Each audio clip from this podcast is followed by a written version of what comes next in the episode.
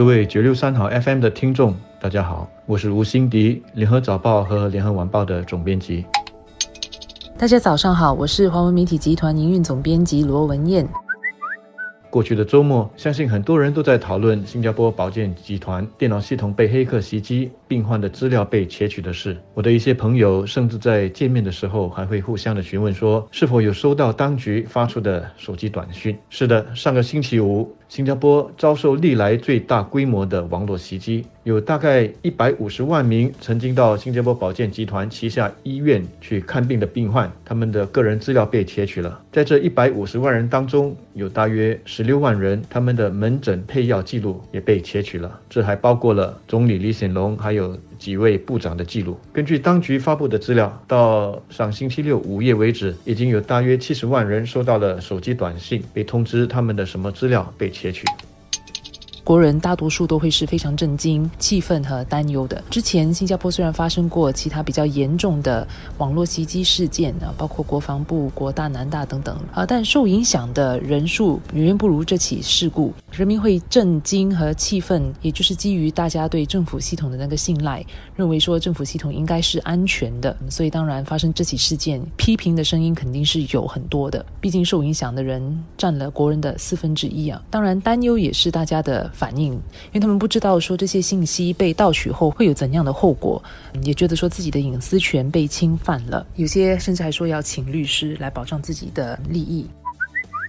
不过，在我们进一步讨论这些事情之前，让我们先弄清楚一些事实。第一，这是新加坡保健集团的资料库受到了袭击，严格来说不是政府的，但因为这是我们公共卫生体系的一部分，所以引起了公众的关注，政府也需要出面出来解释，这是必要的。第二，对于那一百五十万人来说，他们被泄露的。是一些基本的个人资料，比方说他们的姓名、身份证号码，还有性别。有一些公众收到了一些假的短信，甚至彼此在互传这些短信，说是连自己的银行账户也都被窃取了，这是无中生有的。大家不止不要相信，更不要再去互传。我们也应该要谴责这些行为，它绝对不是一种创意。在这个时候去假造这些短信，只会导致公众的混淆，让大家不知所从。第三，对于那十六万人来说，他们被窃取的是配药的记录，不是个人的医药记录，这是有分别的。也就是说，医生的诊断，还有自己在医院进行的各种医药检查的报告，这一次都没有被被窃取。当然，配药的记录也可以是很敏感的，因为有时候你所配的药就能够知道你有什么病痛，所以有些人对这个表示了担心，也是同样可以理解的。第四，虽然资料被窃取了，但是袭击者却没有去修改、增添。或者是删除任何的资料，也就是说，我们的资料被别人 copy 了，但是没有被动手脚，这一点大家也要弄清楚。我把这些事实弄清楚，不是要尝试把这件事情的严重性去降低，不，我一开始的时候就说了，这是新加坡有史以来最严重的网络袭击事件，所以当局说会成立调查委员会，全面的调查系统中可能出现的漏洞，并且提供建议的方案来强化政府还有私人机构的。网络安全措施，我觉得这些是很有必要的。政府需要保持高度的透明度，向公众清楚地交代事情发生的经过以及未来可以采取的防范措施。不过，因为这当中牵涉到我们网络保安的许多方方面面，调查委员会可能不会像过去的一些委员会，把所有的听证会都公开让公众参与，以免一些保安的机密给泄露了出去。这一点，我想公众是可以体谅的。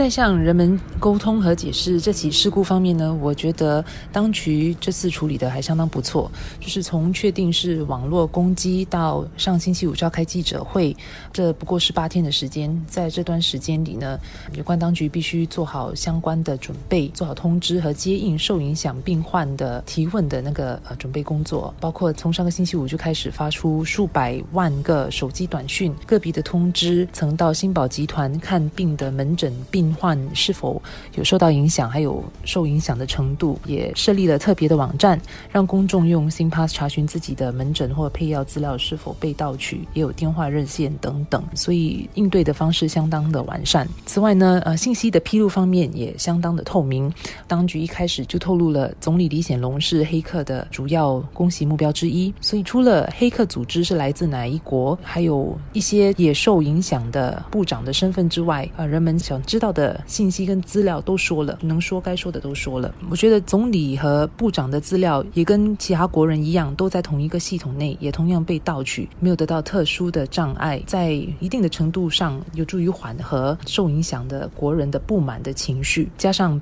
本身是受害者的总理，他自己也很快的就在面部上发出贴文，表明他认为新加坡不能够因为这起事件而回归到纸质的记录和文件，必须继续建设安全的智慧国。我觉得这在某种程度上有助于缓和国人的不满情绪。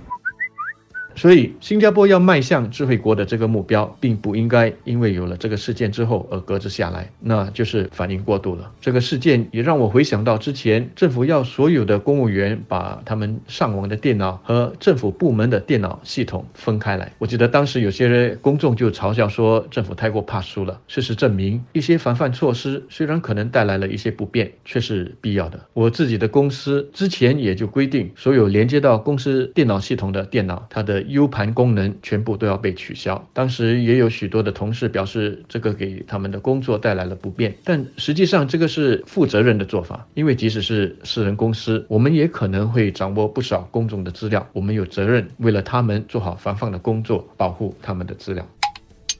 这起事件是很好的一个警惕作用啊！无论是对政府加强网络保安系统方面，或者是一般国人对于网络安全的意识和警惕性，我觉得更重要的是我们懂得如何应对，做好预防措施。当然，呃，除了政府方面，我们每一个人都自己时时保持警惕的心态，每天通过手机、电脑上网，多注意网络安全，有这个意识，保护自己的个人资料。